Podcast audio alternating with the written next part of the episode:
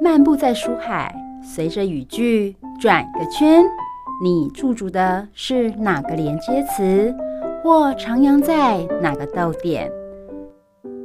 就让幸福小书签陪你寻味在人生智慧的每个段落。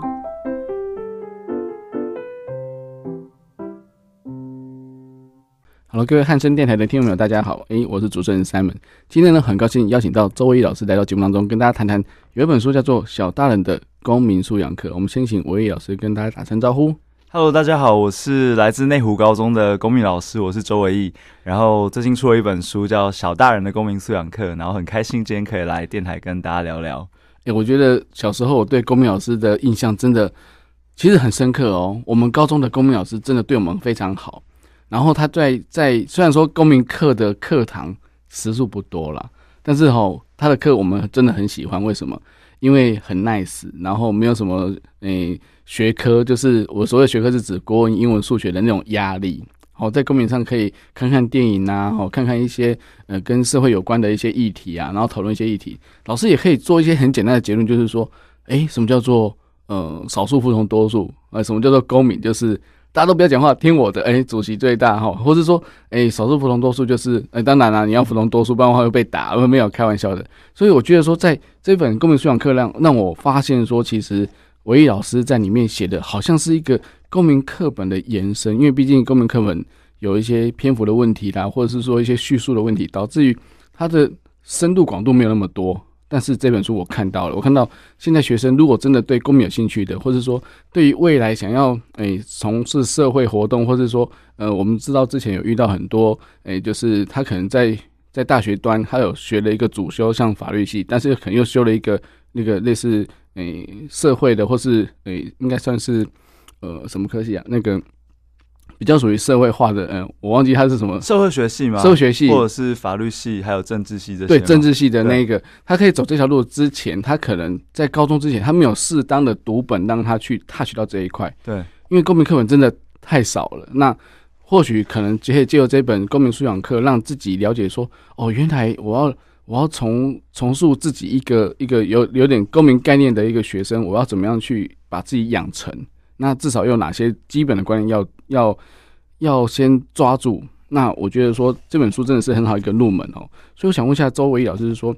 在这本书里面的编排，你有说有什么样的一个设计吗？对，我们我们这个这个书的编排、啊、有别于就是国外的童书，就是它会带出国外一些民主啊，或者是自由的一些脉络，嗯然后让你知道说学政治的一些观念，嗯哼可它比较不会有台湾的脉络。嗯那我们这本书的特色，它就是它会从就是西方民主的起源，然后带到像台湾的一些相关概念的发展。嗯比如说像有个部分啊，我们就会比如说讨论女权，对，那我觉得像这个女权的这个讨论，就是以前女生在争取投票权的时候，她其实遇到很大的挣扎。对，那观众朋友们，就是就是听众朋友可以想一下，就是这些观念是不是在现代有发生？嗯呃，以前的人他们主张说女生不可以有选举权的原因，是因为呃女性容易被情绪影响，因此不适合投票。啊还有就是女性如果能够投票呢，会对于生理跟心理造成伤害。啊还有一个是女性如果有选举权的话，国家会变得女性化而失去力量，这是以前的迷思。嗯然后以前的人在女生没有投票权的时候，就会不断的提倡这些概念，然嗯后说、啊，女生不可以拥有投票权。可是你现在去想这些观念的时候，就会发现，天哪、也太八股了吧！嗯怎么还会有人拥有这种性别歧视的概念？对，对，那我们就希望说，可以先带出这种过去时代就是一些性别歧视的概念。嗯那如果你往后翻，就会再看到，就是说台湾的一些性别平权的一些发展，嗯像我们以前设立女校，主持人知道设立女校的目的是不是要让女性拥有受教权哦？她的目的是要让她为人妻子，成为贤妻良母，是为了要训练成这样的一个人。哦，就像很多职业技职学校的，像家政啊，对呃对，那种就是比较属于呃协助角色家对对里对。持家的那种概念的那种，对对，然后我们在书里面就会去谈到，就是这些教育的脉络，然后甚至连课本都会有很多的那种性别刻板印象，嗯然后就是从国外带到台湾。嗯哼，那什么叫做就是教科书会有性别刻板印象？就是他通常会画说，呃，女生在打扫家务，家里对，然后男生翘二郎腿看报纸，嗯然后好像是理所当然的。，是那我们就会希望说做一个对照，就是诶，台湾发生的事情也是慢慢的演进过来，也嗯不是说突然我们现在就是走到诶，好像很性别平权这条道路。嗯哼嗯哼，那这本书其实就我们就会去介绍到从平权，然后自由，还有民主跟法治。嗯哼嗯哼，挑这几个主题，当然有蛮大的原因，是因为我们觉得台湾社会很缺乏就是民主深化这一块，嗯，就是我们已经有民主已经有二三十年的时间了，可是我们好像只知道说，哎、投票很重要，我们有这张就是选票投完之后，然后呢就交给嗯政治人物去处理了嘛。那我们就会希望说可以去内建这些观念。嗯哼，那我觉得最近有一个时事啦，就是我觉得它就是一直不断的死灰复燃的，一直的讨论，嗯就是跟平权有关的议题。嗯哼，大家不知道还记不记得记得那个二零二三年的时候，就是呃。台中有一所就是顶尖的明星高中，是就是有发布，就是就是他们的园游会，嗯他们有一个园游会的摊会的名称，就是三个字，嗯观众听众朋友可以自己去查，因为我也不好意思讲出那三个字，是，对，然后台大有一个呃科系，还有一个系学会，嗯，他们在竞选的时候也丢出一大堆歧视证件。是，好，这些东西他们都觉得很幽默、哦，然后你就去看嗯台上政治人物是不是也是会讲类似的话。嗯哼，然后像最近在一月底的时候也有发生，就是有知名的这个夜夜秀的节目，嗯然后也有一些攻击生障者的一些言论。对，所以你会发现什么？台湾社会对于平权这一块都把它拿来当做是一个嘲讽的主题，嗯，好像总觉得这些人不存在一样。嗯哼，那我举个例子啊，刚刚你是有讲到，就是像原住民族，对，他们可能会被歧视，嗯，就是刚刚前面的那个其中一个案例跟原住民族有关。嗯那我前阵子就去就是帮原住民族的族语老师上课。嗯哼，其实讲真的，我身边没有没有什么原住民朋友。嗯那我那一天在跟他们讨论这个主题的时候，我只是问他们说：“大家知道这件事情吗？”所有人都知道，嗯所有人都很愤慨，嗯所有人都告诉我说，他们真的不能够接受这些学校干这些事情。嗯，而且特别是他们是呃台湾社会认为是知识分子的一群人。对，而且你真正听到这些人的声音的时候，你才会发现到，哇塞，这些人讲这些话有多多需要被检讨跟处理。嗯，因为如果我们身边没有生生长者的朋友，没有原住民族的朋友，嗯那我们就没有办法去同理他，就会觉得嗯说哼好像这是理所当然的。对，那我觉得就是这本书某种程度是呃一个生活中的一个小小的公民素养的一个启蒙书。嗯哼。你可以从里面读到很多每天都会发生在生活中的现象。没错，因为这本书其实也蛮 nice，就是说它还有一些图，而且图很多，哦，你感觉很像是，诶、图文书吧，就是让你马上可以了解说内容到底在在在什么东西，包含说刚刚老师有提到就是女性的部部分啊，还有生活上的平等，哦，他就画了很多图，就是男性女性在社会上的应该既定的一些刻板印象，其实现在已经开始在翻转了，包含说。呃，有些就是女权的是的女力的的发发挥啦，或者是说诶、其实很多就是也不一定只有妈妈才可以用所谓的就是育婴假，男生也可以，是是而且还可以以。请两年，有没有？是很开心哦。那那其实就是说，如果说想要担负起又就是就是照顾小孩的责任的话，不一定只有妈妈才可以，爸爸也可以。所以其实像现在社会上可以开始慢慢可以接受，就是说，哎、其实一个男生带孩子又如何，对不对？他如果能够带得好，他很他很爱他的孩子，这是这是一个很很正常的事情。所以其实刚刚老师有提到说，在对于原住民，其实每一个不管是在台湾的生活的每一个嗯、呃人民，我觉得都应该有给予相当的尊重，包含说，哎、其实，在书里面有一个章节，就是在台湾生活有幸福感吗？其实这种幸福感，这种感觉其实是很，嗯，是很抽象的，但是它是可以很具体的，因为毕竟感受是最直接的。有时候可能看到一个言论，大家都在呃习以为常，或是或者在嘲讽的时候，可能有些人心里是是不不高不是高兴的。对，那他有时候是没有办法去去排解的，所以可能在刚刚在录音之前，我跟老师讨论说，有些人就喜欢在上面，呃，在脸书或者在一些媒体上去发表他的一些想法，但是他也不会担心他会伤害到谁，然后他可能也不在意，但是这个人好像拥有了话语权之后，他就变成说他可以肆无忌惮的一直在在在以他的角度去一直在渲染这件事情。我觉得这个是不是有一些诶、就是有一些公民素养要需要加强的部分呢？对，我觉得就是牵涉到就是网络上的一些言论，嗯还有任何人在任何公开场合的言论，嗯，那它都会进一步去产生蛮大的影响。我就举刚才前面那个，就是最近那个夜夜秀节目影响到那个生障者权益的例子。嗯那个针对像这样的事情，就是障碍者他们组成的这个障碍者的一个障权会，他们就有发出声明，他们说要谨慎处处理跟身心障碍者相关的议题跟内容。嗯那你避免出于娱乐目的而对他们进行人潮热讽的一个模仿，嗯，因为你的模仿其实对他来说都是一种，嗯，我这样很奇怪吗？我这样不一样吗？嗯是就是这些这个想法都会带来这些影响。嗯那可能只是你你站在优势阶层的角度，所以你觉得这无所谓。嗯可是我一样要来讲，就是说我们每个人都不太希望说自己就是嗯。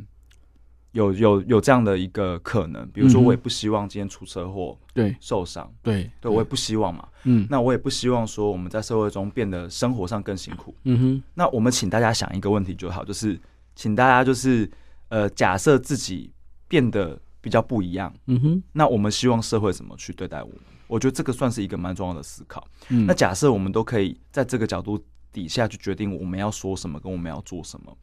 那也许我们的社会就比较不会一直不断出现那种冒犯，然后让别人感觉到不舒服的这些言嗯论。嗯嗯嗯，对，我最近有看到一个报道，就是宫崎骏是日本动画大师嘛，是，然后他最近刚好有参与到一个一个类似他们一个机构在办的一个作业，很多动画新创的一些小公司的一些发表，然后就有一个公司，他们自以为好自自豪的说，哎，他们发展一个用人体的很多不同不同角度的的一个运动，好看起来看起来很像就是很像。呃，如果说以动画的角度来看，它可能就是做一个怪兽的概念，但是它是人体的，然后是很不自然的那种蠕动，然后这样子来行进。他们觉得说他们做出这样子用 AI 来做很很自豪，当场被宫崎骏大师驳斥，他说你们是在对人性的一个污蔑，就是你对这种肢体的这种动作，其实是好像在影射，就是有些生长者者的一些动作，其实这样子是非常的。他说在他有一辈子当中，他绝对不会发表这件事情在他的、嗯他的作品上面，因为他觉得这是对人性最大的一个侮辱。所以我觉得说，其实回归到这个事情上再来讲，就是说，其实你要对于我们同样就是对，不管是你周遭的人，或是说任何的身身上，就像刚刚老师讲的，他也不是愿意成成为这样子，有些是天生，有些是后天的。对，是，对，所以你不能去拿这个来当做是一个呃，你觉得很很很可以去发挥的一件事情，甚至说你要放放大这件事情，其实都是对某些人来讲都是一个伤害，等于是在伤伤口上撒盐那种感觉。是，对，所以我觉得说，其实反而是在公民素养来讲，应该是不管是对外的言论来讲，或者是说你自己本身就这样，或者是你你会跟人家去做谈论，其实这波应该要有的，因为你你你聊久了，可能就想要上去，然后如果又有人暗赞，哎、好像就变得很多人在支持，所以暗赞的部分到底是真的是肯定，还是只是？浏览过这个好像也也有也有很多法律上的一些问题在在发生，是吗？其实，在网络上啊，特别因为我跟高中生的这个生活圈其实蛮接近。那嗯像最近蛮流行的一个社群软体，不知道听众朋友们知不知道，就是那个嗯 Chat，、就是对，嗯最近大家都会开始转移到那个上面去，去对去看一些相关的这种言论啊，或者是讨论。嗯嗯嗯，那我自己所了解到的是，高中生这一块，他们有慢慢有一些使用 IG 的使用者开始在使用 Chat，然后嗯他们其实也会发表一些比较轻松的一些言论。嗯哼，那当然，我有观察到，其实上面有一些言论呢，就是像主持人所说的，就是他可能骂东骂西，得到超多的赞，嗯，超多的爱心。是，那当然，你说这个算算算不算是一个支持或认同呢？嗯，在过去曾经美呃美国这个呃法院在做判决的时候，其实暗战等同是一个象征性的言论，嗯嗯，它算是言论自由中的一个范畴，所以对被认为说它其实是认同的。嗯哼，那、台湾当然没有很直接的肯认，可是我跟大家分享的是，曾经有呃同学呢，就是在网络上面被网络霸凌，嗯然后因为有一些班上同学去暗赞，嗯然后按一些表情符号，然后那个家长就告了那个所有暗赞的这个所有人。嗯，整个所群的以，其实那个暗赞那个动作，你表达的是一种对于这个言论的支持。嗯，你可能说我没有啊，我看过而已。可是嗯你让那个赞一下破千破万，嗯等同这个言论成为是台湾的某一种主流的声音。对那，如果他今天这个言论呢，他其实本身是没有经过客观查证，嗯然后可能特别诉诸于某些情绪，然后攻击别人的时候，嗯，你就助长他这个言论的扩大。对对，那那那你说你你你没有责任吗？我觉得肯定。定是有的，嗯对对对对，因为其实，在资讯的角度来讲的话，它就是触及率跟点击率，是然后它会再发送给更多的人。 那我们知道，其实脸书一天可能就是发三百折到你的、你的、你的账号底下。对啊，如果你可能前面一百一百五十折大概是你常常 touch 到的范围。啊，如果说再再往后再再延伸的话，就是可能一一些比较热门的部分。所以，如果真的有心去滑的话，大概就最多大概三百折左右啦。如果说，但是这些都是因为会影响到就是它的演算法跟它的一个触及率的部分，是所以所以其实也有人在检讨，就是说，哎、其实脸书除了按赞之外，应该还有就像 YouTube 它有上上的这那个赞跟下嘛。所以你可以不认同，你可以有其他符号让它按嘛，因为看起来现在都是哎赞、啊、微笑、爱心什么，好像都是正向 的，比较对少对，你不会 看到，你不会看到那个就是比较负面的情绪，对，因为那个负面情绪看久了，其实你可能也会因此而产生心理的影响。嗯我跟大家分享，就是说，其实国外也有研究啊，像针对那个 Instagram 的研究，嗯大家知道说青少年比较常喜欢使用这个，还有年轻的族群比较喜欢使用这个软体。对，那其实，呃，国外其实就有研究指出说，因为如果你是青少年时期在使用 Instagram 的时候，嗯你会很经常的看到别人分享幸福开心的生活，嗯通哼，常是给你，因为他们大家都是经过挑选过的，最美、嗯最好看的、对最对丰富、最有趣的生活对。甚至打所以美肌有没 有？对对，一定要开一下，一定要对开一下滤镜，你不开对不行，是不是？是，嗯然后呢，因为你常浸淫在这个气气氛底下，嗯所以你就会羡慕别人，嗯哼，那你会开始去反思啊，我的生活怎么过成这样？嗯那个忧郁跟自卑的情绪是会在那边开始蔓延，哦它是嗯有研究显示有明显这样的现象。嗯，另外就是在这一个这个 Instagram 上面，其实也比较容易会出现这种霸凌的现象。嗯所以其实我们在这个使用社群软体的时候，就是其实也不是说只有单纯在言论自由这一块，它也嗯牵涉到的是使用者个人对于自己自我的认同嗯跟价值。嗯嗯嗯，对对啊，因为其实在，在刚刚老师讲没有错，在 Instagram 上面，大家 PO 的，因为我是美食，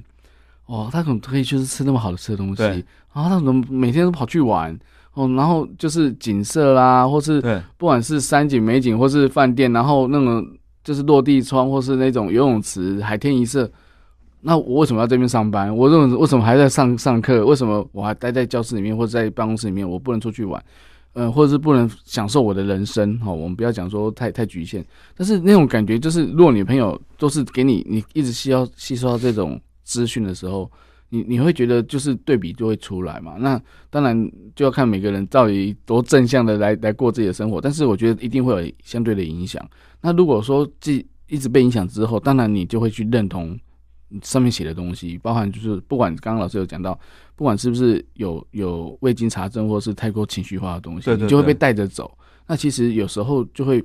大家其实花在上面的时间越来越长，那其实跟人之间的一些沟通，诶，是不是就会发生问题？诶老师现在在现场，对不对？告对教学现场现在的高二生到底发生什么事情？他到底是为什么会变成这样子？可以老师可以稍微讲一下吗？现在的这个，我觉得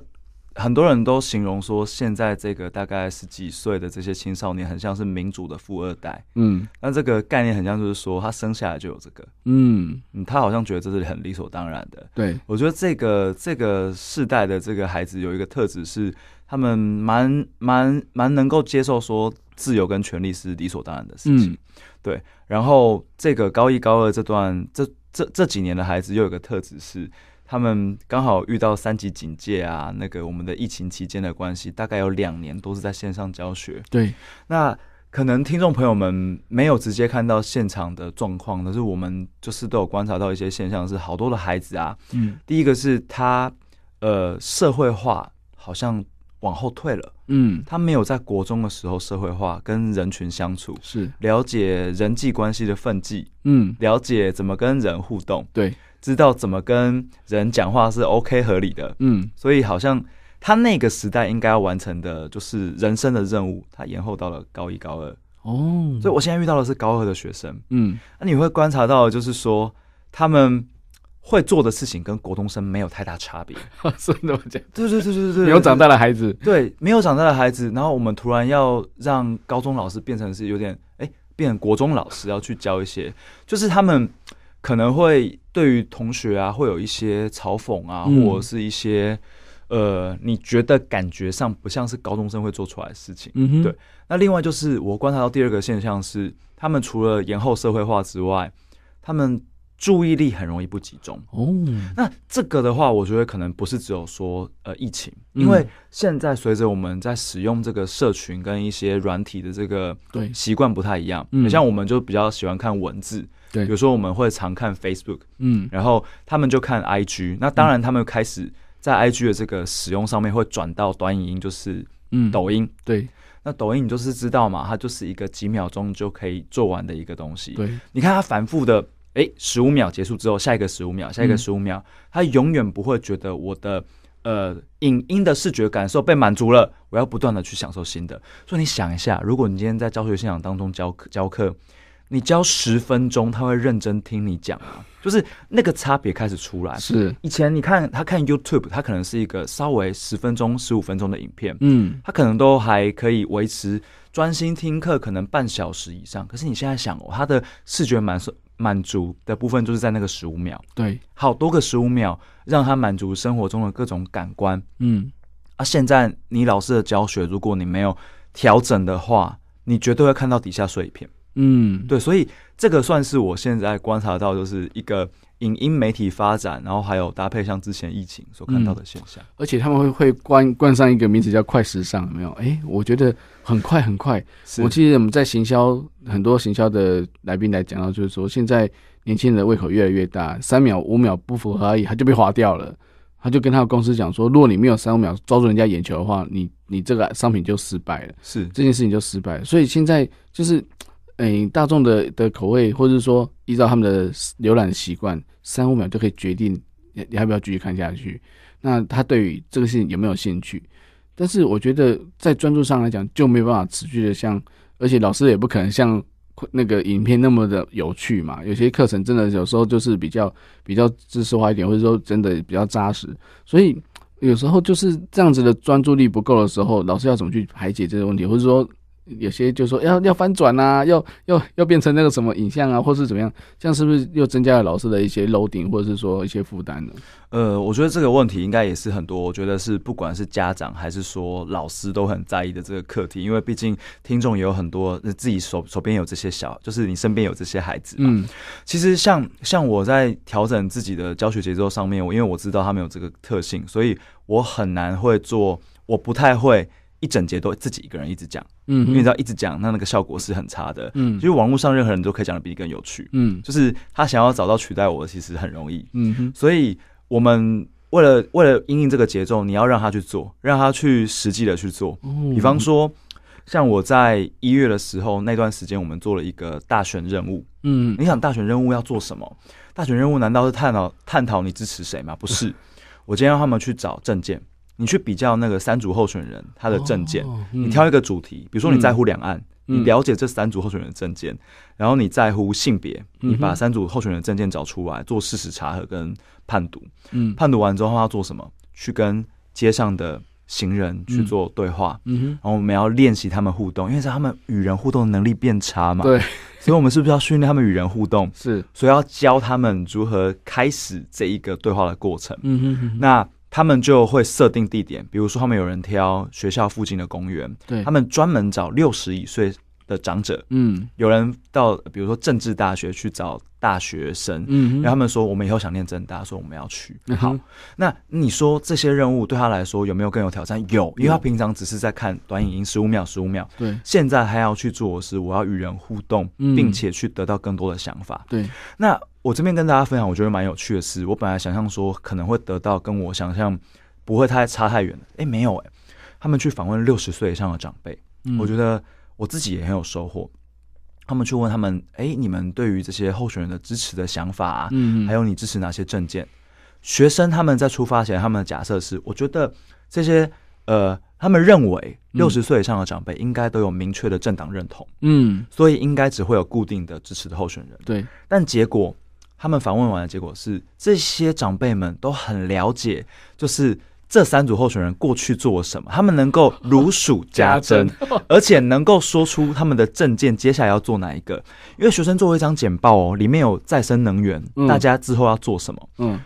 每一个长辈都能够挑出，哦、这是内湖区的长辈，哦，内湖区的长辈，真的是特别跟内湖 跟大家分享，这个长辈呢都能够挑出，哦，这个是赖清德的，这个是柯文哲的，这个是谁的，他们都挑得出来，哇，连长辈旁边带的这个这个小学生都能够说，啊，这个是柯 文哲的，所以会觉得说，哇哦诶，是哎、就是有点颠覆，就是我们以前在课堂上面教，就是说，哎、也许可能你们想象中的长辈跟不同年龄的层他在想什么，今天我就是让他出去跟大家互动，嗯然后你就先暂离，就是离开手机。对，那你知道他们回来之后，有些同学会做简报，嗯，有些人会做影片，嗯我也发现他们这一个世代做影片的能力提升了。没错，对，明显会做影片，而且他因为他很在乎影片的幽默，所以他会在影片中穿插一些连我都会觉得好笑的东西。对对对对，，我觉得这是蛮有趣的。是，对所以所以可能他们在模仿上来讲是能力上是有有变强，而且，呃，就把自己当做一个类类似网红的概念去做一个是一个一个侧拍或是怎么样的，其实他们这个能力是有的，而且也是自然而然而生的。老上也不用不用教太多，因为说真的，有时候看他们在用什么样的软体，我们以前都是啊用威力导演啊那种比较大型、比较知名的，他说没有，现在很多小的软体就可以做剪辑，而且很快速，然后再加几个字，哎、呀，甚至很像就像 IG 在发文一样，所以其实对他们来讲，这变成变成是一个很基本的一个能力。那但是我觉得可以利用他们这样子的一个能力，而是或者说这种呈现方式，让他们导向就是让他们更能够对于这个社会的议题，或者说对对他们关注的东西，可以多一点点的一个一个一个正向的一个做法，甚至就是说，其实在未来很多人可能，其实在这本书里面有提到，就是说，除了就是平等，刚刚讲平等之外，还有自由、法治、民主这些东西，都可以让他们去去探究，就是呃，其实台湾有很多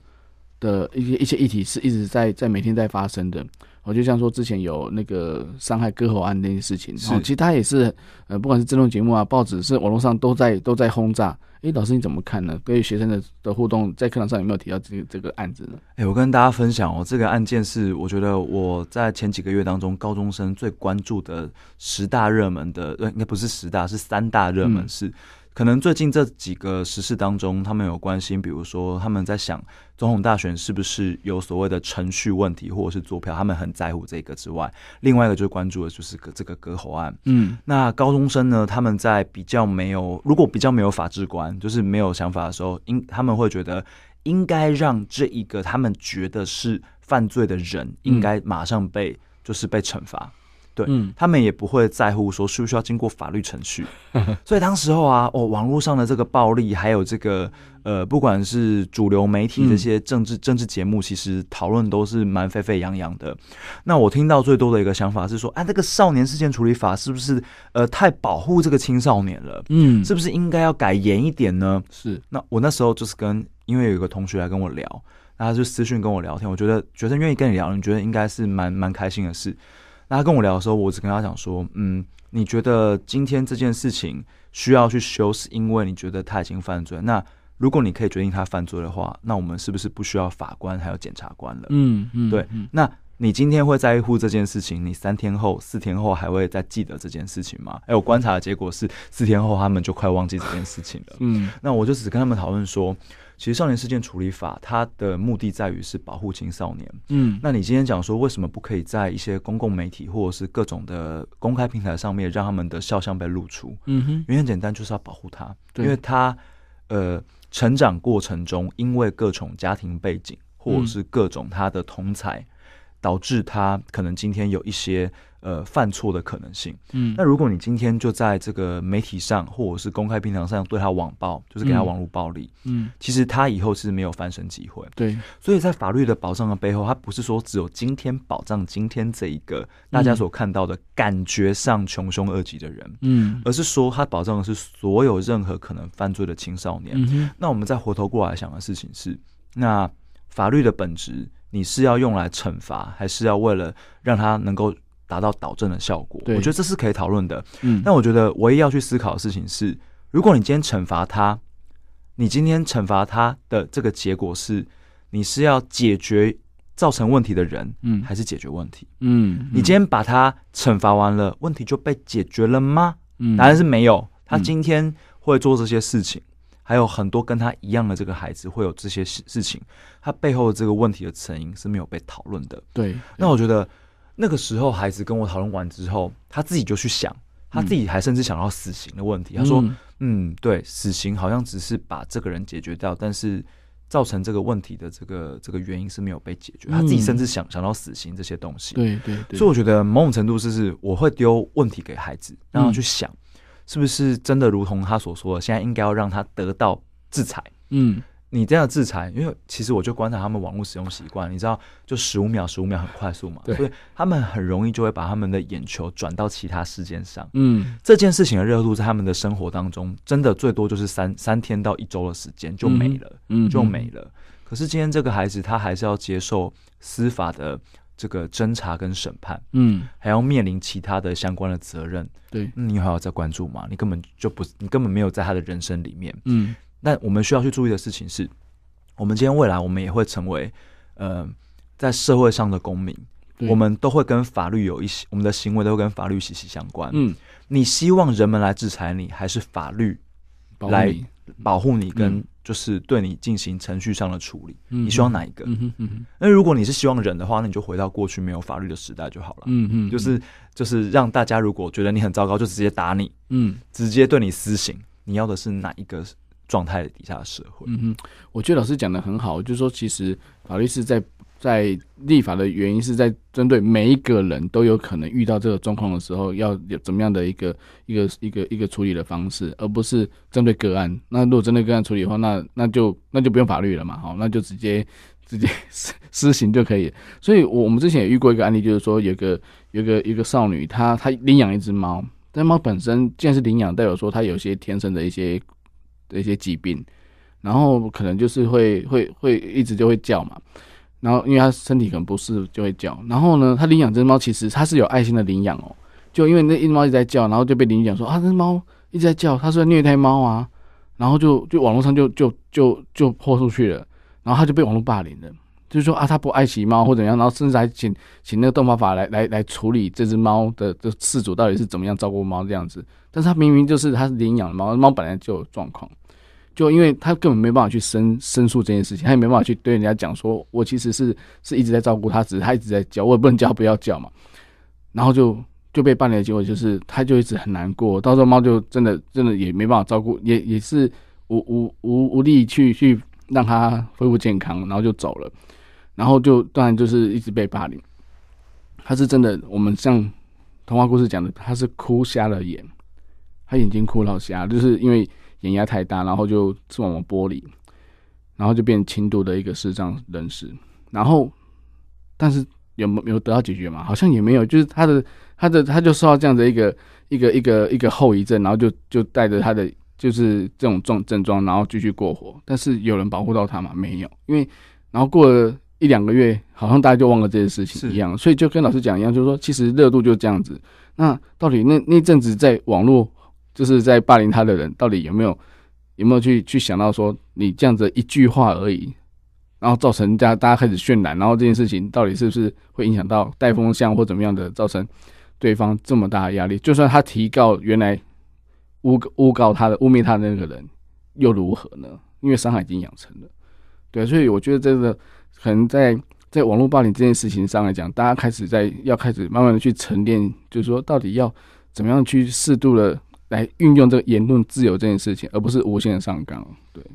我觉得就是因为像自由啊，就是像是我们生活当中所拥有的东西，那其实会出现这些现象，包含刚刚主持人所说，还有就是我刚刚所说提到这些案例，其实就是因为网络总是呃选择性的呈，就是它只能呈现部分的样子，嗯嗯，你可能只因为一个片面的东西，你就把它解释成某一个你你自以为的一个现象，于是嗯你哼就会把它扩大。那你去诠释完之后，它可能变负面，嗯哼然后就会影响到很多人。那我这边也想跟大家分享，就是说，其实像我们在学校里面在跟同学教学跟互动，那有些时候我们在比如说跟大家分享说我们的呃教学课堂上的一些课室风景，嗯很多的地方我们都很注意。嗯那其实这些的注意的点都跟尊重人有关，理解吗？尊重人有关。嗯对，这个尊重人来自于你内心早就内建一个系统是，我今天做每一步我都考虑到他的感受。嗯哼，那其实这个他的感受当然有被法律变会变成法律的可能。对那我先讲呃什么例子，比方说，好，今天我呃跟学生互动，我们有课室互动的照片，嗯，我在发文的时候，哎、也许可能有我跟学生。对，那过去的时时代，可能大家就哎、没关系，就直接发，反正你的生活，嗯它，就是生活一部分。可是你有没有经过这个孩子的同意？对，所以，像我在处理的时候，我我我我会直接把学生的脸直接用其他可爱的笑脸直接取代。嗯哼，我觉得他不用在网络上露出，因为对这是我的平台。对，那我觉得他应该得到被保被保护。嗯好哼，假设你今天需要出现这个同学的脸的时候，我会跟学生征求他的同意，哦嗯，甚至诶问问看他的父母亲有没有在这个部分上的这种想法。嗯，这个其实是现在我们在尊重人上的体现。嗯哼，，好，那你如果说这个尊重人的概念拓展到法律的规范呢？其实有、欸，嗯，现在我们在法律上面很重视，就是当事人就是个人的这个肖像权，对，还有就是学生的学习单也是他的著作权，嗯他写他创作完成时就是他的著作权，嗯，所以你在呈现的部分的时候，哎、你如果要引用，都需要先取得他的这个同意。嗯哼，对那这当然也是牵涉到的事情，是因为我们都能够去充分的想到的是，我说了这些话会如何影响跟跟这件事情牵涉到了相关的利害利利害关系人。嗯，你说这些话的时候，你是希望我们更好，把他的好分享出去，还是你是希望把他的坏嗯，扩大，对然后变成是一个撕裂无法嗯回复的一个东西？对我觉得就是说我们在做这些网络的一些转述的时候，嗯哼，你会带有自己的诠释，嗯，你，会带有你的想法，可是也许当下其他人并不是这样理解的。嗯哼，那如果你希望这些想法能够被有效的处理的话，你应该要想一想，你要发表任何的这个公开言论的时候，你你有没有去想过对方的感受是什么？对对，因为我觉得有时候可能就是逞一时之快，是哦、甚至说，哎、i g 很快嘛，可能三十秒、一分钟、三分钟以内就就发出去了，然后大家就就会讲到，有些人会期待，而且软体还不错，还办还办一统计，有没有？ 谁看过啊？什么？那、其实，在后台统计更多，因为像 YouTube，它会说你的使用者看了几秒，有没有看三三分钟以上，是或等等，它会有这些数据。那、其实这个在资讯来讲都都已经技术上都没什么问题，但重点就是这些都是大数据的收集嘛。但但是我刚刚老师讲的重点就是说，你你在对于这个所谓的这言论自由的尊重有没有到相互尊重的这个概念，而不是你你就一言堂，你就是发你自己的，你你开心就好。那我觉得有时候这样子的忽略久了之后，你你早晚都会出事情。那我发现老师在后面的一些 Q&A 哦，也蛮好，蛮有趣的，就是说像像有些学生他们就在问的问题，就是说，哎、在走廊上奔跑，自由奔放的奔跑，到底是不是自由的表现呢？就是这个问题啊，我会把它写到书里面啊。其实是因为我有一次到一个小学跟小学生互动，嗯，那我觉得跟小学生互动很有趣的事情是，你会发现我们变成大人之后，很多问题我们都觉得好像很理所当然，嗯好像不会去想说为什么。嗯哼，然后我相信成为爸爸妈妈的路上，常常会被孩子问为什么，嗯然后你可能会觉得啊，好多为什么。你以后长大就知道了，就是各种这种为什么的问题，你可能会觉得不太想回答。是我是一个比较喜欢回答为什么的一个大人，哼，嗯那那个时候孩子就问我说：“哎、我们为什么没有在走廊上奔跑的自由呢嗯？”那我当时候的回答是：“哎、那如果大家都在走廊上奔跑，都撞到人的话，那走廊还能够走路吗？”啊那他就说：“那如果今天大家在走廊上奔跑都不会撞到人，那是不是就可以在走廊上奔跑了呢？”然后他就会延伸提这些问题。对，大人就会哦够了，真是。呃，我就回答说，可是你想象有可能大家都在走廊上奔跑，有可能都不会撞到人吗？那如果全世界的人都在走廊上奔跑，那这个伤害是真的不会造成的吗？嗯他要去想这个问题，就是这个情境，他想象的不可能是不是真的不会发生？所以他仔细想想，就是好像大家都在跑的时候是永远都会撞到人，是每天都会撞到人。嗯嗯那是不是拥有这个自由呢？那嗯他就会导出一个原则是：哦，追求自由的前提不应该要伤害到他人，对，对对对，所以嗯对他就找到这个概念。那嗯我这本书里面有这些互动，其实就在讨论的是你你你有各种的自由，比如说奔跑的自由，你有言论自由，可嗯是你你如何去主张？难道是没有局限的吗？嗯哼，那台湾的人现在其实很多时候在自由呃言论自由上的理解，常常就是我有我的言论自由啊，怎么样？嗯，他就想要说各种话。对，可是，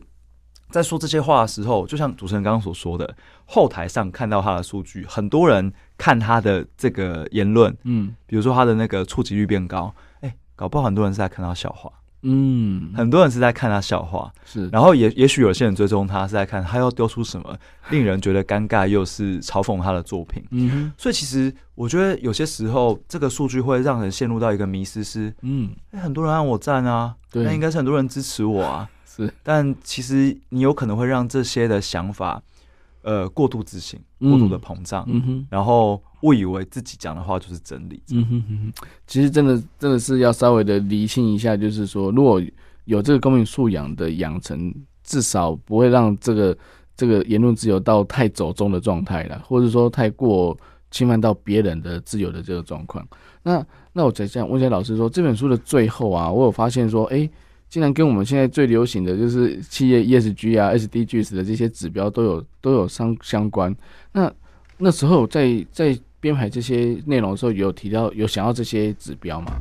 呃，其实，在编排的时候，因为因为我自己在教学现场，算是以那个永续发展目标来讲的话，我也是这个主题就是蛮常进去进行演讲。嗯，那常常跟老师们分享如何进行永续的课程设计。对，所以在最后这个单元当中，我们除了讨论生活当中可以深化公民素养，我希望拉到最后的是一个全球的视野，嗯也就是说，现在联合国它已经推行这么多年的 SDGs，就是永续发展目标。对，那我自己也有在做，我觉得我们应该呃可以把这块概念放进来。嗯哼，那这一个部分呢、其实我是挑 SDG 十二，就是用呃责任消费跟责任生产这一块概念去做介绍。嗯哼，那为什么会挑这个？因为我觉得它跟我们的生活最相关。对，嗯那呃，自己在教学现场当中有做了一些尝试，那我觉得大家也可以认识啊，就是嗯我们跟家乐福就是有做一个永续消费的一个合作。嗯大家对于家乐福感觉好像以前印象都是什么，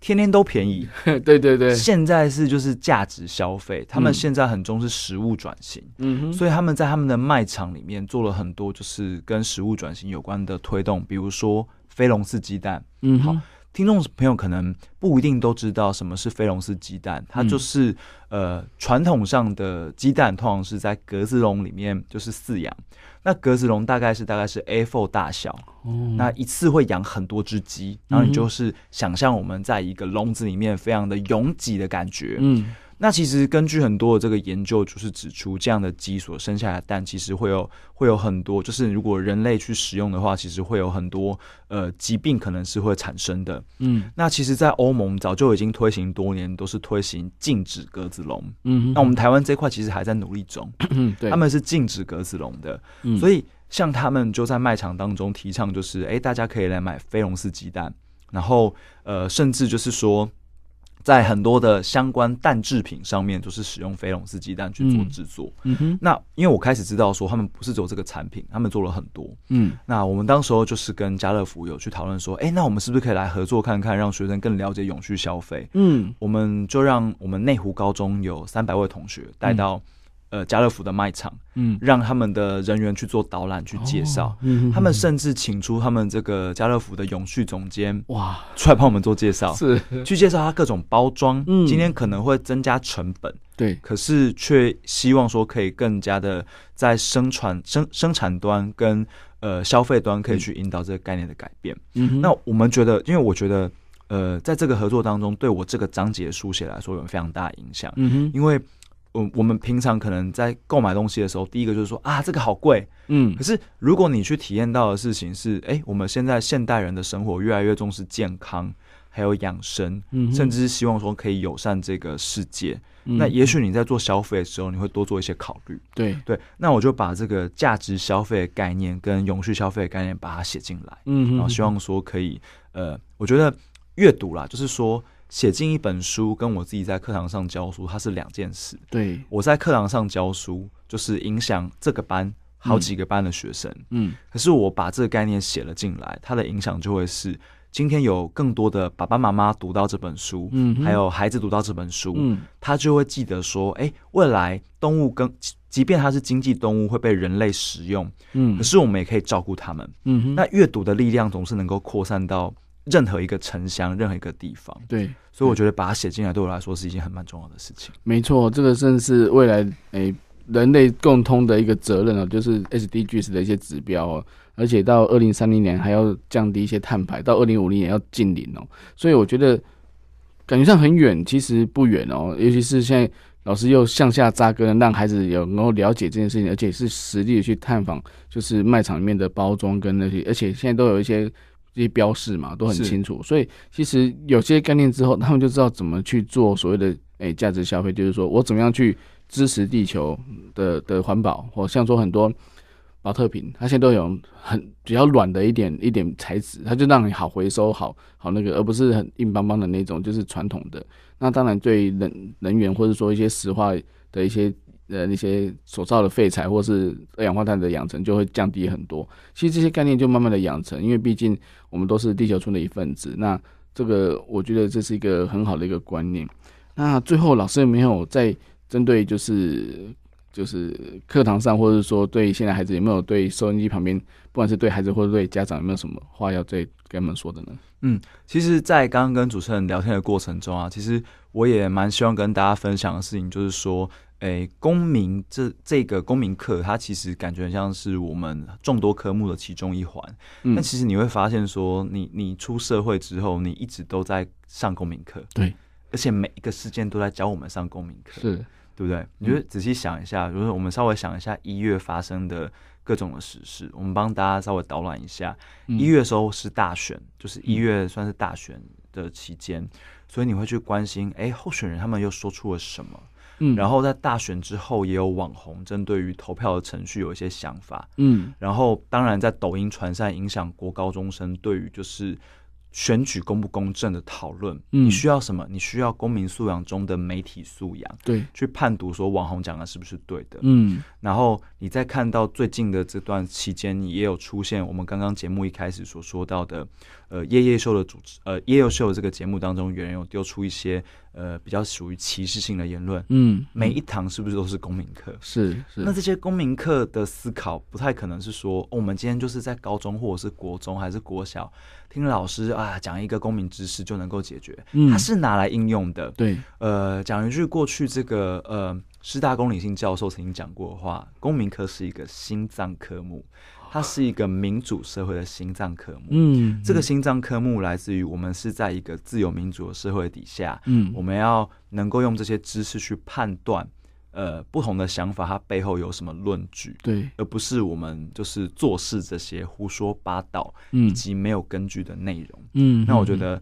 大家可以把它当做是生活中的一些小训练，嗯，我们以。可以更具有思辨能力。对，我觉得这很重要，就是诶、你看到任何一个言论或是一个诶、报，不管是报道或是任何网络上的的语言啊、言文字，你都要先做判断，才知道说，诶、这到底合不合理、合不合法、合不合情。